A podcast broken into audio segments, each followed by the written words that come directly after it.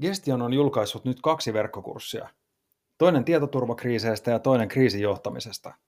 Mutta miksi päädyttiin tekemään verkkokursseja ja vielä tällaisesta aiheesta? Mun mielestä varautumista pitää ajatella laajasti. Se ei ole vain isojen organisaatioiden mahdollisuus, vaan pienempienkin pitää pystyä parantamaan iskukykyään.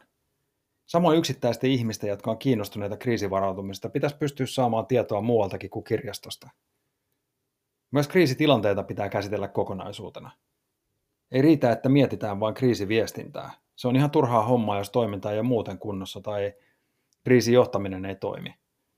Kriisien hoitaminen edellyttää johtamista, viestintää, kriisiryhmän yhteistä tavoitetta, kriisistä riippuen viranomaistoiminnan ja jopa rikosprosessin tuntemusta.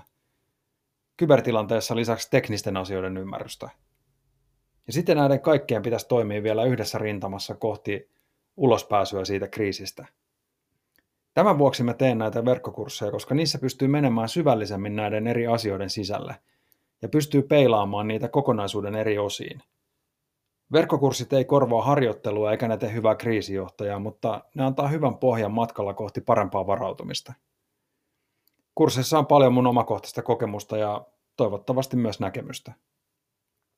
Näiden kurssien avulla johtoryhmä, kriisiryhmä, viestintäryhmä, yksittäinen kriisijohtaja, opiskelija – saa kerralla aikamoisen määrän tietoa ja jotain, jonka voi oikeasti muuttaa käytännön tekemiseksi.